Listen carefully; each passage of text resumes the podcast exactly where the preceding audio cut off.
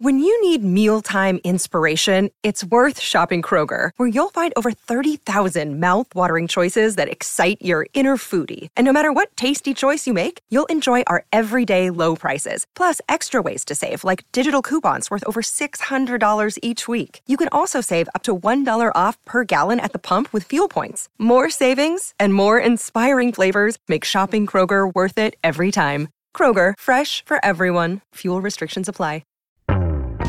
Hey, I'm Brian Hiatt, and this is Rolling Stone Music Now. The Eras Tour has begun. It's the first tour in five years from Taylor Swift. It looks like every night of this tour is going to be 44 songs over three hours.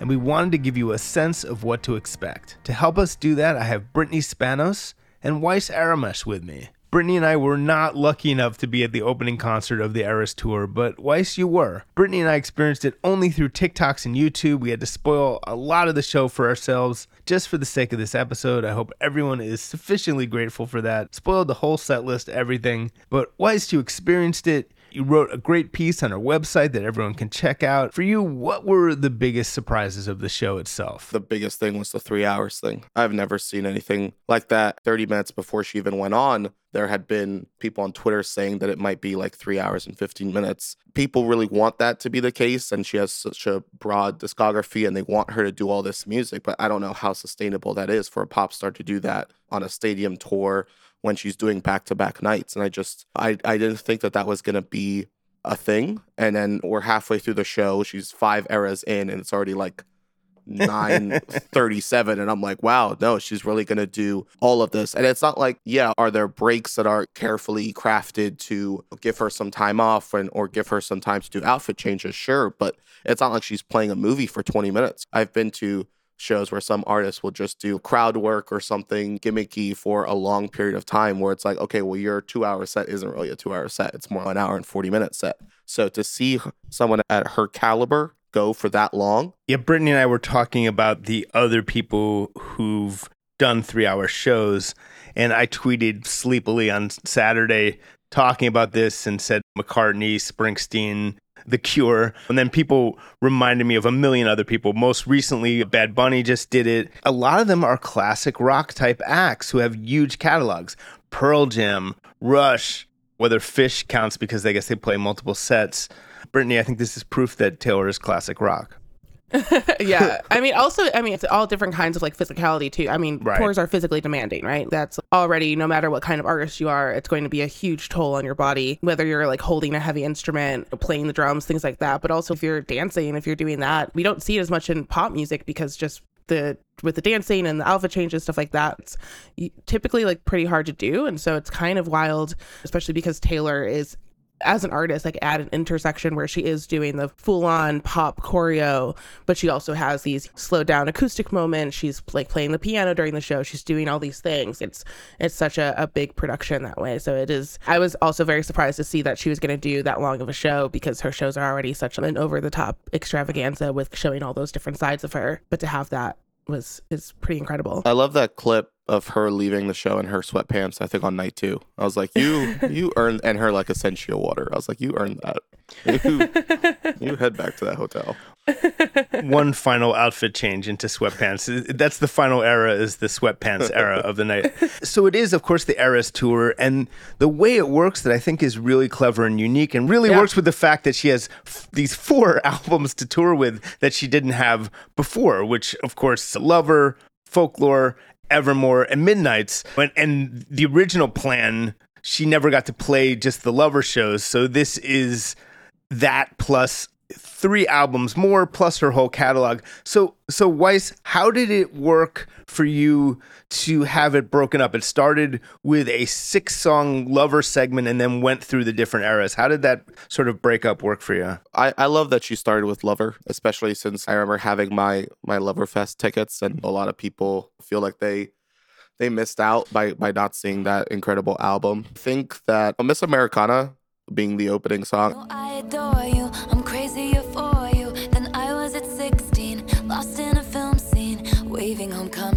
I remember I told my friend that a 16 seed had upset Purdue, a number one seed in the March Madness tournament. And I was like, is that more likely or is Miss Americana being that first song more likely? Because that came out of left field for me. And then for her to do Cruel Summer and for the fans to react the way they did was was awesome. When it comes to the different I, I had written that it was I had always compared her shows to like Broadway shows, but it's it's so true this time around because she made it so obvious when we were leaving one era and and the visuals are impactful and and they really make you feel like you are being taken to to something else entirely which i think is is very cool. It's very it plays in heavily into the nostalgia and and it's crowd work in a sense when people feel like they're leaving like the lever era and they're going to folklore and on the screen there's trees that grow out of nowhere and, and the mood changes and everything becomes a lot cooler and the color blocking's different which i think it makes for a very immersive experience i also like that she didn't really go in order it Mm. felt it felt Mhm. like you, you didn't know what was coming next. Whereas if she had gone in order, also just song order wise, that might have been a little tough. You could tell that Midnight's was going to be last, and and I really liked that f- that Lover was first. The the one Speak Now song is heavy on my heart because I, I love love that album. But yeah, no, it was it was very cool that the the vibe and the color blocking and the feel and the light everything was so different for each era. Brittany wanted a slightly longer concert because a couple albums were robbed of full eras. Where's the four hour concert, Yeah. Taylor? yeah, honestly, she's yeah, we, listen, we could have bad blood. We could have lost it, and we could have put in put a little like sparks fly. I'm interested that you say that. Is there? I want to hear about the songs that you think could have been swapped out for the ones Okay. that weren't. We could have done only two reputation songs, so that was the last tour we had. But I am very happy to see "Don't Blame Me." I will say hmm. that one I was very thrilled to see that was still in the set list. Also, could have taken out maybe like 22. And I knew your trouble, but it looks like I knew your trouble was shortened. And I'm what else? I'm stunned she did Marjorie. Never be so kind. You forget to be clever. And that's a great track, but I was she was playing up there, and I was like I have no complaints about folklore and Evermore because I feel like I did not think that she was going to do as much of those in the stadium context. That was my big concern was that those wouldn't fit in. Before we knew that she was separating the concert by album and having space for each each era, I was really worried that we wouldn't get a lot of those songs because they are slower, they're a lot more mm-hmm. acoustic, very much compared to We Are Never Getting Back Together. It's a little bit of an energy shift. So I was very happy to see that those had space. But yeah, I would have I would have maybe cut out a little bad blood, cut out vigilante shit, even though I, I have defended that song. Some bad things, but I'm the worst of them. Sometimes I wonder which one will be your last. But Waiss, I heard that, and this is interesting. This is the difference between looking at the set list and being like, ugh, why? But actually being there. I heard Yeah. that vigilante shit, despite the fact that there was there was a big Gen Z backlash against vigilante shit, that somehow it's the corniest millennial thing ever or whatever. There was a big thing about that. They're like, cat's eye makeup is out of style. Come on, Taylor. What I understand is that actually was performance wise a real high point. Was it for you? oh my god, yeah. Like it's Ah, I like the song. it's not my favorite song, but the performance. She's wearing this Oscar de Renta bodysuit. She's got the chairs set up. She's got the dancers. It was it was it was like mouths open. Like I turned to my buddy and I was like, "Holy!" It was a real.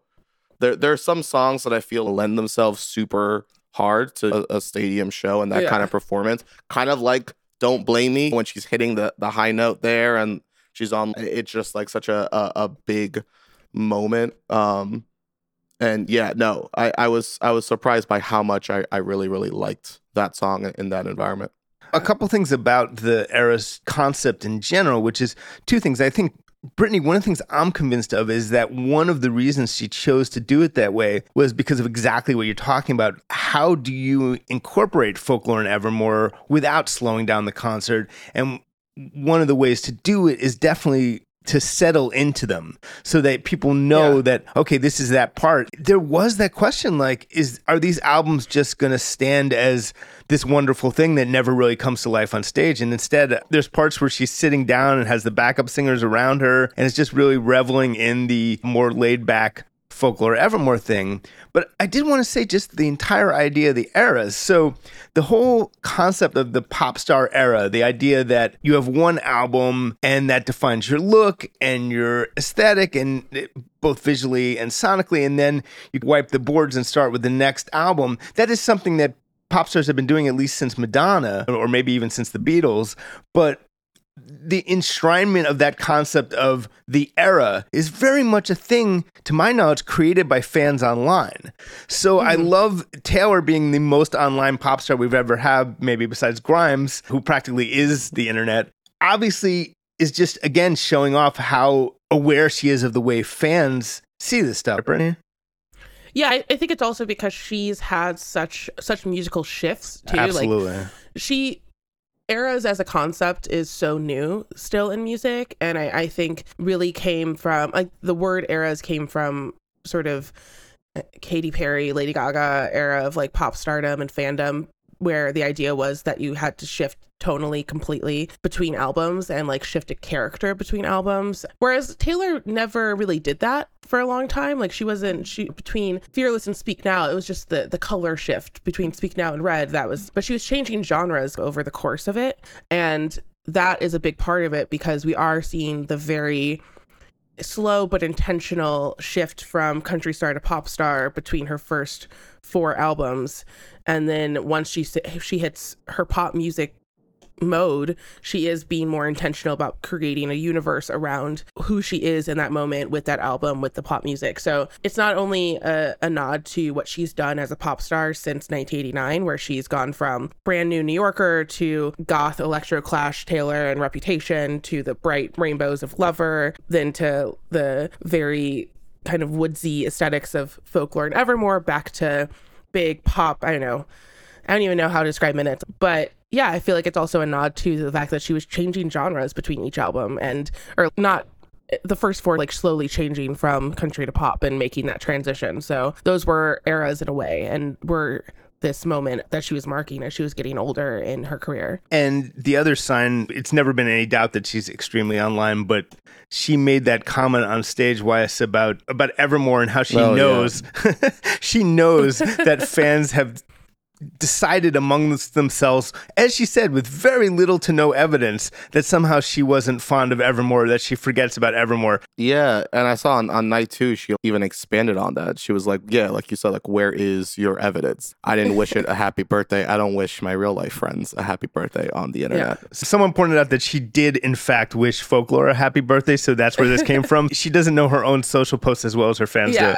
So It was the folklore thing, and also she the Grammys for folklore versus Evermore both were nominated for album of the year, and like Evermore, she just kind of like dropped a TikTok and then never spoke about the Grammy nomination ever again. As far as missing songs, I mean, I do. I'm a big Quiet Paper Rings proponent. Shiny things, but I'd marry you with paper rings. That's right, darling. and I think that would really go off live. And of course, it's still has never been played live. I, I do miss that one, but she picked the hits and should have been hits of Lover. And I did want to say the, the Washington Post, Emily Yahr, of the Washington Post, made a great point about Cruel Summer. Bad, bad boy, shiny toy with a price. You know that I bought it. Killing me slow out the window. and Waiss maybe can speak to this, whether it felt like this, is she said that when she played that, it was sort of a reminder, of course, of the fact that everyone, that's the hit, the single that should have been, it, it actually, we've talked about this before, but it actually did become a huge streaming hit without her ever pushing it due to various TV shows and just the quality of the song. But it, it never was released as a single. There never was a video, and it should have been one of her biggest songs. And of course, and then the summer of 2020, of course, was an incredibly cruel summer. And then when she played that, all that felt embedded in it, and that was part of the crowd's response. Did you feel that? Yeah, so at one point she paused before the bridge, and I think, and she looked around and she was like, "Do you guys want to do this together?" And it was really like I think a show that she knows how much that song means to some people, and and how high of a regard in her discography they hold it. But it was it was very cool to see her do that, to to have everyone ready, and then as she walks down the catwalk, oh, and and to people react the way they did, and I, I think that could be said about a lot of the, the lover songs like i said getting to see them since what was it 2019 and and and how long it's been i will say i am the archer stan i know Yeah. that Mhm. that is not like the Oh, no. flashiest song to but it No, means very the world. beloved song. Yeah. That song means the world to me. I've been the archer. I've been the prey. And Hmm. I would have put a million dollars on that song not being anywhere near the set list before I showed up. Same. you, you have all these like flashy songs on Lover that lend themselves right to the live experience. And so to see that song and and for her to take the time to do it, she did the almost. I was like, oh, is she not to do the bridge? Because that line about all my enemies, I was like, oh, like that would have been cool. And she did the bridge, and so to see that, that was was really awesome. And I think that for a lot of people, there was a ton of moments like that in the set. Oh, I didn't think she was good. Like I said, Margaret, maybe someone's like the biggest ever stan of that song, and so to see her do that song, they're like, wow. Or Last Great American Dynasty, Rebecca rode up on the afternoon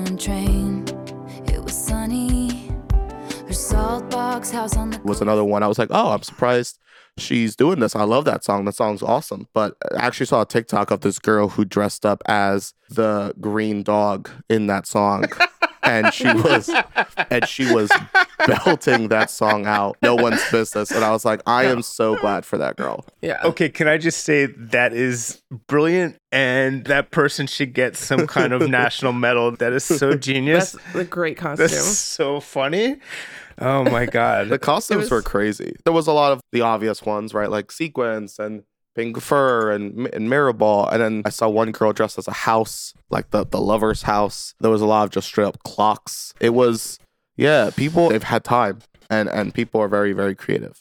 What were some of the most impressive staging moments? I know there's one moment when she appears to dive into water and swim swim through the stadium. Yeah, that was weird because we were on the, uh, not to sound annoying about it, but we were on the floor. So it was weird to see. Oh, sorry. yeah, apologies. But there was trying to there, there was a lot of of cool moments. Obviously, the vigilante shit was was so impressive. The the way she came out was you had these dancers come out with these they looked almost like peacocks and they had these huge pieces of fabric behind them and obviously you have to fill a stadium like that and I've seen stadium shows where it's maybe this was better as an arena tour just cuz you know if if you're on the floor great but if you're in section 425 you still need to feel like you're part of the show and you're not like on the outside looking in I think that she's always been really, really good at that. No real B stage this year, which on she's obviously done that in the past. Although the catwalk did go far enough to the point where, you know, I, I think everyone might have gotten their time's worth, but maybe some people were disappointed that she didn't do that. I, I didn't mind it. But yeah, yeah, she's she's always like I wrote in my thing, it's always like a giant spectacle when it comes to her. The the bit in Antihero where she was the monster on a hill behind herself. That was that seemed cool. yeah. How did that come off? Yeah, it's dope. Hon- Honestly, you could have spent that entire song just watching like the monster behind her just make facial expressions as she moves around the stage. Yeah, that was that was sick. And what what songs is in their live renditions musically? Because sometimes she rearranges them, sometimes they get more exciting. What kind of really stuck out? Maybe a new approach, or just besides vigilante shit, what came off live better than you could have ever expected it? I, I love the way she introduced the man. She was like, "Oh, I'm feeling so powerful. I'm feeling this. I'm feeling. I feel like a man." And then she was wearing this Versace bodysuit, and then she put a suit jacket over it. And then as she was going through the set, when she was singing it, there was a point where she kicked her feet up and exposed some red bottoms, and I was like, "That is such like a boss." move and obviously the crowd reacted appropriately That is not a musical moment. no, that was that was something for yeah. It was it was dope. Champagne Problems. I I like the way she delivered the bridge at the at the piano. She looked so intense, and you can just feel the emotion of that song. Because you know that's obviously sad, happy. There's such a range in her music, but that that bridge, it's so biting, and you can tell it. And the way she translated it to that moment was incredible. I saw a clip. She was amused at how insane the crowd was going for Champagne Problems because it's not inherently a giant crowd pleasing song. You booked the night train for a reason, so you could sit there in w- was was that evident to you in the moment that people were just going completely nuts for that song? Yeah, I'll, listen. I'll be lowbrow for a second. It's fun to hear her curse. Um, I've I've been a fan of hers for since I was young and since she was not. And I remember when Midnight's Tracklist came out, and I saw a couple of ease on Spotify, and I was like, oh hell yeah! Like talk your talk your stuff, Taylor. I think that's that's part of it, and people love yelling certain lines. Yeah, people reacted very strongly to it, and I think because of how biting of a song. Oh, I was also surprised that Tolerate It made it. Lay the table with the fancy shit and watch you tolerate it. Tolerate It is one of her saddest songs, and Mm-hmm. to see her play out that episode of having dinner with someone who she's given so much to and has not really gotten anything in return. It was nice to see that translated into live experience. I think also post All Too Well 10 Minute, we're in a moment of both because of All 10 Minute and Folklore and Evermore's success. I feel like there has been a, a newfound respect and appreciation from even more casual Taylor fans and Taylor listeners for the really intense emotional aspect of her music. Like, I, I mm. think that was used against her very often. The idea that she was writing these heartbreak songs, these really, really sad songs at times in her career, mm. and especially when she was a country artist before she moved into synth pop and was making Shake It Offs and Look What You Made Me Do. She, those songs weren't her hits and they weren't the the songs that made her famous and made her really successful but the fans like the really true fans really loved those songs. That's why all too well had such a deep fan lore for it and was so beloved by people. And i think for more casual fans or people who even didn't really like her that much before folklore and evermore was a window into her songwriting into kind of the the really intense emotional nature of her songs that can really cut deep and made her enjoyable for a lot of people. And the the resurgence of all too well especially again as, as a 10 minute version i think this is the set list as it is and having that focus and putting the like saddest songs from Evermore and Folklore. Like Illicit Affairs is in there. I, w- I could not believe hmm. Illicit Affairs was in there. like I was just I was so shaken that that's in there. I'm not going to be well for any part of that. And that's the thing about illicit affairs and clandestine meetings and longing but stares. I think it's it's such a testament to the fact that people have come back around and the things that she was judged for, the things that people who weren't really listening closely before felt like were her weaknesses are her strengths and a big part of it. The fact that you can play a stadium and have so many ballads in it and have so many like really deeply sad ballads in it is such a testament to how big she is now. Like she doesn't need those big pop moments. Obviously those make it a fun show, but she can balance both those aspects of it. Like she's doing all too well 10 minute version in full because she has to. That was a number one hit. She can't do it. Like it's mm-hmm. become too big to exclude. And that's the fun part about where she's at as an artist right now too. I will say when it comes to folklore, she sandwiched it between Red and 1989, which I thought mm-hmm. was smart because you can feel like these are obviously incredible songs, but there there wasn't obviously that jump around energy during like My Tears Yeah. Ricochet. I didn't have it in myself to go with grace. And then when you when you left, we are never getting back together, and I knew you were trouble, and she did obviously all too well, which I think might have been my favorite moment in the show because of the snow that came down and it, it, it was done really well and it looked absolutely incredible. With you looked up and you're in an NFL stadium and you see like you the sky quote unquote and it's just filled with quote snow and it, just it, it was an, a beautiful moment. And then for her to go into folklore after that and then you had three or four songs that they're they're incredible but they are slower pace. And then she hops back into it with style and then blank space. And you know how incredible of an album that is so yeah i thought that was a very smart decision But Waiss, we should stay on All Too Well for just a second. Sure. The it, it has become yes, emo Taylor is now universally recognized to be the best Taylor, and and again when she when fifty five percent of the entire American public is now saying they're a Taylor Swift fan, she can literally do whatever she wants at her concert. And but all Too Well is an alternate national anthem in certain segments at this point. So tell me about the impact of here you have the first tour in quite some time, the first tour since All Too Well 10 minute version became this huge thing. Tell me about the impact of that moment and that song in the stadium that night. I don't want to sound corny, but it does not feel like a 10 minute song. Like that feels like a when when you hear it and when you're singing it, that feels like a 4 minute song tops because of incredible it is how much you the words tumble out of you when you're singing it.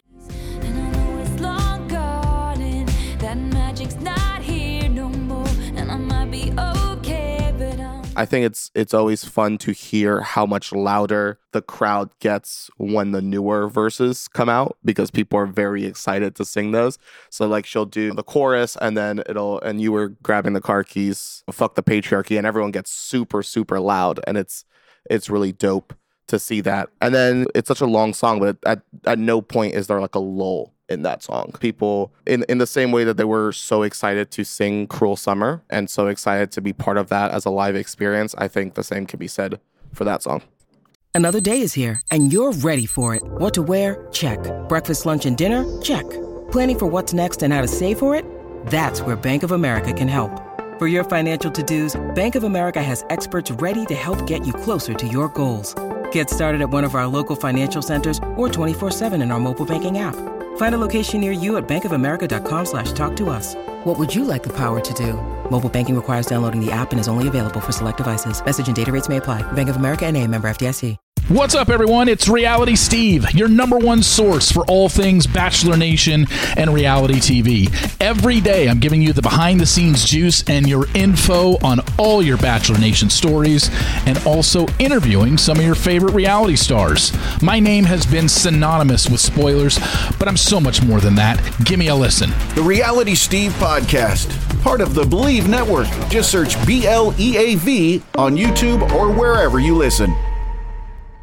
A couple things. First of all, we've talked a little bit about this on the podcast over the past couple of years. There's this general sense that some concert behavior has devolved a bit post pandemic, and perhaps there are especially younger concert goers who missed out on learning the rules of how to behave at concerts. And from what I'm hearing, there was a bit of that at this show, although most Swifties, I'm sure, behave themselves impeccably. There was a bit, there was a TikTok where someone said, bragged about streaking at quote the top of their lungs quote throughout the concert and was mad that people told her to shut up. What happened was everyone kind of duetted with her and said, "No, you're the problem. The problem is you." I did see some I saw some videos of people being carted off out of the concert in part after disputes with other concert goers, which is fairly typical. But I do get the sense there was a bit of that. Were you cognizant of any of that, Wes? It's weird because it's a line that you have to toe between wanting people to have a, a terrific time and I love like singing loudly, obviously, as we all do at concerts. But then I, I think there's it's sometimes tough to explain with words what's right and what's wrong in that situation, but you know it when you hear it, right? If if you are doing something that is affecting most of the people around you, I think that that's a sign. I didn't experience that personally. The only gripe Good. I had was the row behind me, like hearing illicit affairs and going, "What's this?" And I'm like, to to a song that's like super like dark and and well written. To I didn't experience anything like that. I didn't see any costumes like Thames at the Oscars where like the person behind you like was absolutely cooked. But yeah, I I think for the most part people behave themselves. It's so funny when you're gonna have a crowd of seventy thousand people and you you want people to be on their best behavior. Brittany, you said you saw some discourse that was a little odd about a certain very small subsection of fans who are who think that a tour is all about interaction. They thought, obviously on the Harry Styles tour, there's tons of interaction, people holding up funny or raunchy signs and him remarking on it, and that's the whole thing. But that's never been Taylor's thing, and for some people, they seem to expect that somehow. Yeah, I mean, I think there's been a shift in pop shows, and some people blamed it on the mm-hmm. idea of not having shows for a couple of years. And I, I don't know. I think the behavior at a lot of shows prior to 2020 was still like getting a little wacky. Um, hmm. But there is this expectation of going to a show to be seen or to to get the mm-hmm. attention of the artist in some way. And I, again, this isn't all pop fans. This isn't everyone. There is definitely a little bit of that happening. You know, I think a lot of there's been discourse in the Harry fandom over it because people bring really increasingly insane signs that they want him to see. They are trying to get attention for their costumes, things like that, in ways that are being annoying to the attendees, blocking them with their signs, blocking them with their costumes, things like that. And there was a little bit of something because Taylor's past tours, she's she's done a lot of fan meet and greets and she would pull people from the crowd who had really fun outfits and bring them backstage to meet her. She had the rep room on the last tour, all of that. And a lot of people were expecting that to happen, even though she didn't do secret sessions the way that she's done in the past for for midnights even a lot of those things are gone and being realistic it wasn't going to happen her mom is immunocompromised taylor's been very covid cautious a lot it was very interesting to see people be genuinely disappointed and even a couple people pretty angry about not having that option which is this that shouldn't be the end all be all a reason why you're going to a concert especially a concert that ended up costing people a lot of money to get to in the first place because of the craziness of the Ticketmaster sales and the resales and things like that. A lot of people flew out to Glendale to go see her. It's about this shared experience, and she's performing for three hours, which is such a special thing to get to perform, get, to get to experience that from ideally your favorite artist is a pretty magical thing to have. So it was very, fascinating to see especially younger fans who hadn't seen her on past tours get really upset about not having that option, which is already so rare. It's not like she brings back hundreds of people for that, but even then it's like this expectation that you're owed that that meet and greet at a concert is a little little weird. Yeah, I feel like that's super like weirdo energy, especially when she's doing like a Mhm. 3-hour set. It's such a huge production. She's in my opinion always been a very meticulous person. Everything is planned down to the letter. Oh, Um, yeah. and and No. to it's it's not Harry Styles at the Garden. It's not like a, a big hang. She's in my opinion, she's putting on this giant.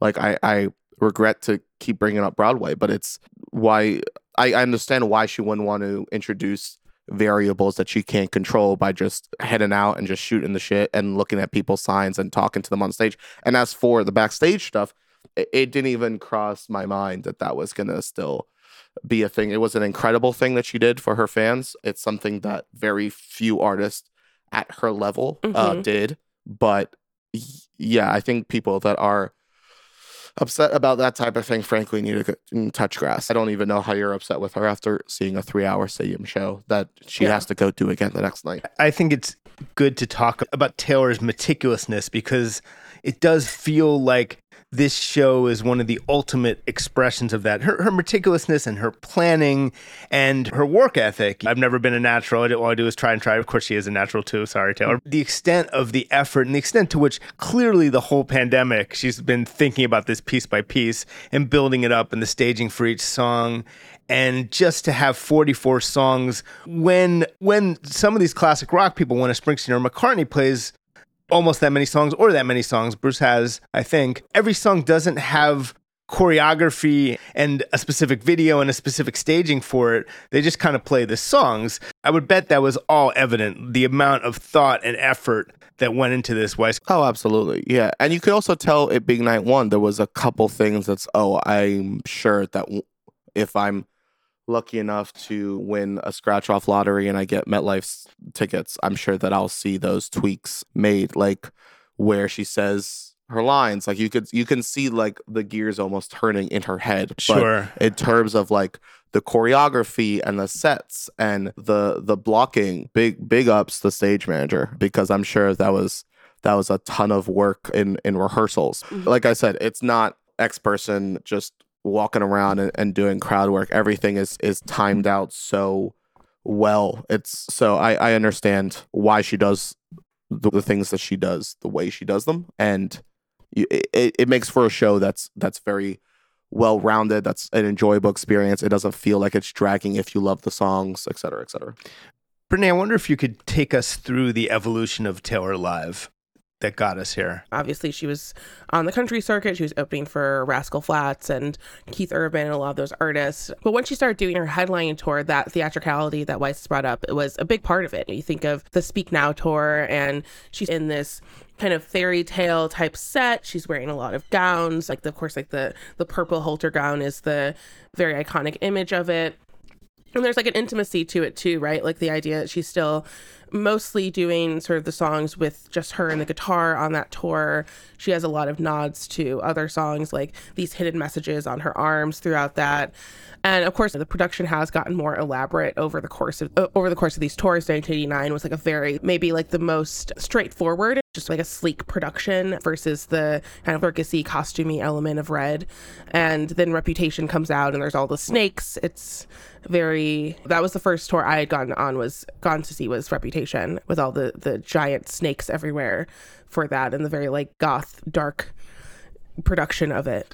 Up until 1989, she pretty much, I don't know about every song, but she was holding the guitar and being more the singer songwriter country star than the pop star. It was with 1989 when she fully started to embrace everything the choreography, the outfits a little bit more as Yeah. a pop star. Yeah.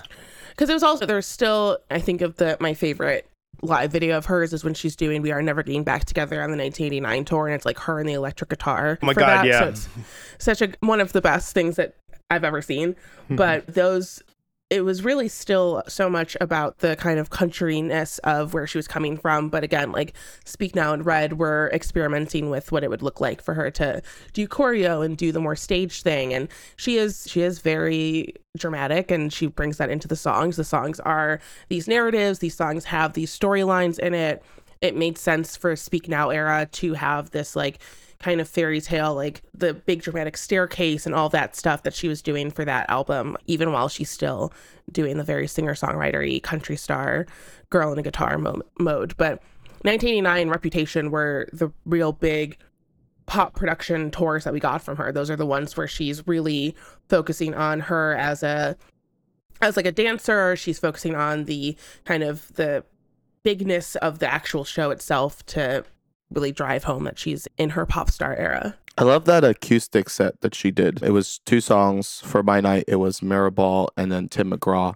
And she had said that she was not going to go back to those songs and, and try to switch it up every night, which I saw the discourse on that on Twitter where people see their ultimate favorite song being played and they're very sad that they won't there won't be that at their show. Yeah. But I think it, I think it makes it very special. I think that's that's really dope. so for the other tours too, Red and and 1989 were really interesting tours because to really drive home again the fact that she's getting number one, she's like a big pop star. Even with Red sort of being the transition out country, a big element of both those tours was the guest every night. Those mm-hmm. that was the the big thing was she sometimes increasingly insane sets of special guests on on stage with her. Like she would have she had the entire U.S. women's soccer team at one point. She had all of her model friends from the 1989 era. She would perform with like Goo Goo Dolls. She would bring out like Mary J. Blige. Like she'd bring out all these people in each city for those tours and reputation was people were surprised to see her pivot away from that and that was the first time that she had done this dedicated surprise song moment on the tour. I remember she did enchanted. That was like the surprise song when i saw her in new york which i was really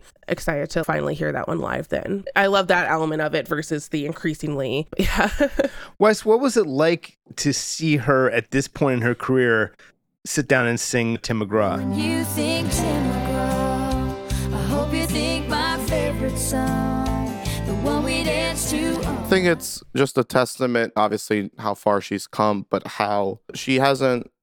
There was all this discourse about genre shifting, and in my opinion, genres mattering less and less. She still does, you know, music from when she was like 18, 19, 20 at such a high level. And it was it was so dope to see uh, that type of song played in a stadium. If you would have told her back then, like in you know 14 or or however many years it's been that you were going to play this song at a piano in the middle of where the Arizona Cardinals play. I don't I don't think she would have or maybe she would have believed you, but it was it was dope to see it. And and going back to the the special song thing, I remember I was at in MetLife, I believe for for yeah, Reputation and it was that show where it was torrentially downpouring and she played Sparks Fly and it was the line where it's meet me in the pouring rain and and that was uh, such a core memory that I think I'll have forever and it's that types of moments that she's able to make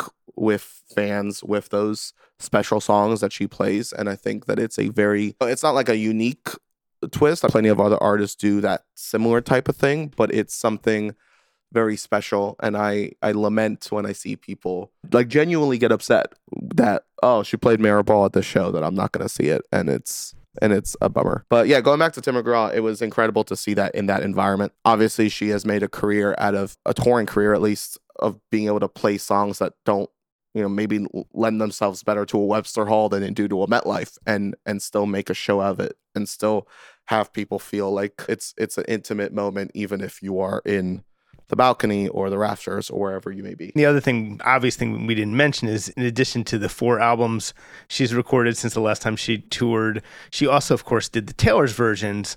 And that has no doubt inevitably reconnected her to every era, even the earliest stuff, despite her, her almost, d- despite her not doing a full era for the self titled album. But I, I do think that's probably made her more comfortable in going back and doing whatever from any era and as someone did point out that the, the irony of Tim McGraw is she's now much more famous than Tim McGraw.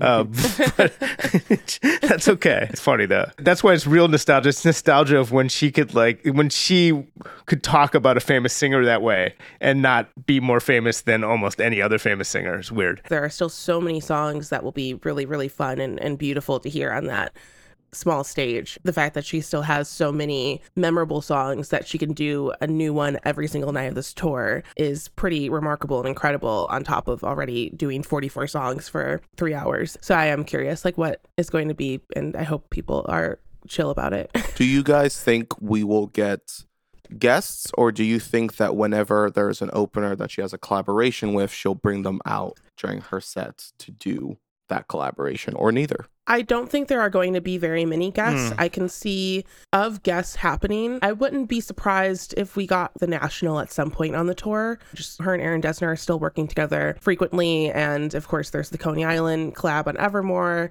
especially seeing that there is so much Evermore. And I feel like Bon Iver too would be a really great moment. I can very much see them doing Exile on the as a surprise song. I don't think it would go beyond the people who are on the most recent albums like Phoebe Bridgers. I don't know that they would do it nightly, but I could see them doing it at some point as a a special song for the side stage. I don't know that she's going to really do the guests as much. Like it seemed like she was already moving away from that. But, but other than the people want to hear Exile, people want to hear her and Bon Iver sing that. I could see that happening at least once. And and no disrespect, but I I that this night is again not to sound cheesy, but like a celebration of her and her discography, and it's it was it was an awesome moment, especially during 1989 when she was bringing out all these people. But I think for the Eras tour, like this is a celebration of her and all the music that we've listened to for the last 14 years. I'm I'm happy with that decision. Yeah, and I think the 1989 guests were more of a testament to that sort of new level of star power that she mm-hmm. was showcasing at that time. I guess the wild card slot would be the only slot, but yeah, I do not see the return of the squad. That would be absolutely hilarious. It would be so incongruous at this point in 2023 to see a bunch of Victoria's Secret models parading across the stage. It would be very confusing here in 2023. And here's Ice yeah. Spice. Yeah, exactly. Never know. But I will say, just to conclude, it is a flex that she ends with the Midnights era and ends the show with the Midnights era. There's no, she doesn't go back and then play one greatest hit at the end. She had the confidence in this new material that she ends with Karma. I guess it went off pretty well.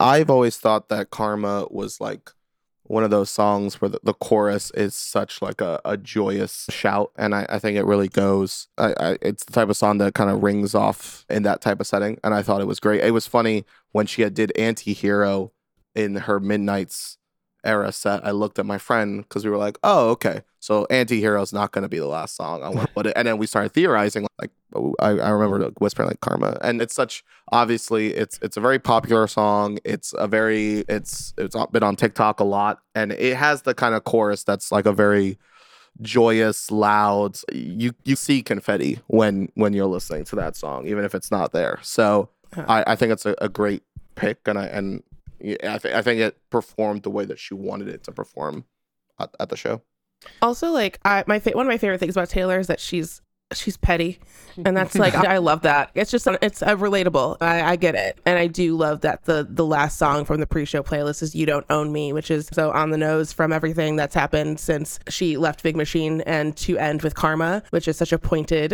Yeah. pointed song about all that she's been through with her masters and with kind of being able to to own her music. I think that is such a perfect sandwich for the show of Lesley Gore's "You Don't Own Me" playing right before she goes on, and then ending with Karma. Karma is my boyfriend. Karma is a god. Karma is the breeze in my hair on the weekend. Karma's a And that's our show. We'll be back next week. In the meantime, subscribe to Rolling Stone Music Now wherever you get your podcasts. And please leave us five stars and a nice review on Apple Podcasts and Spotify because that's always appreciated. But as always, thanks for listening, and we will see you next week.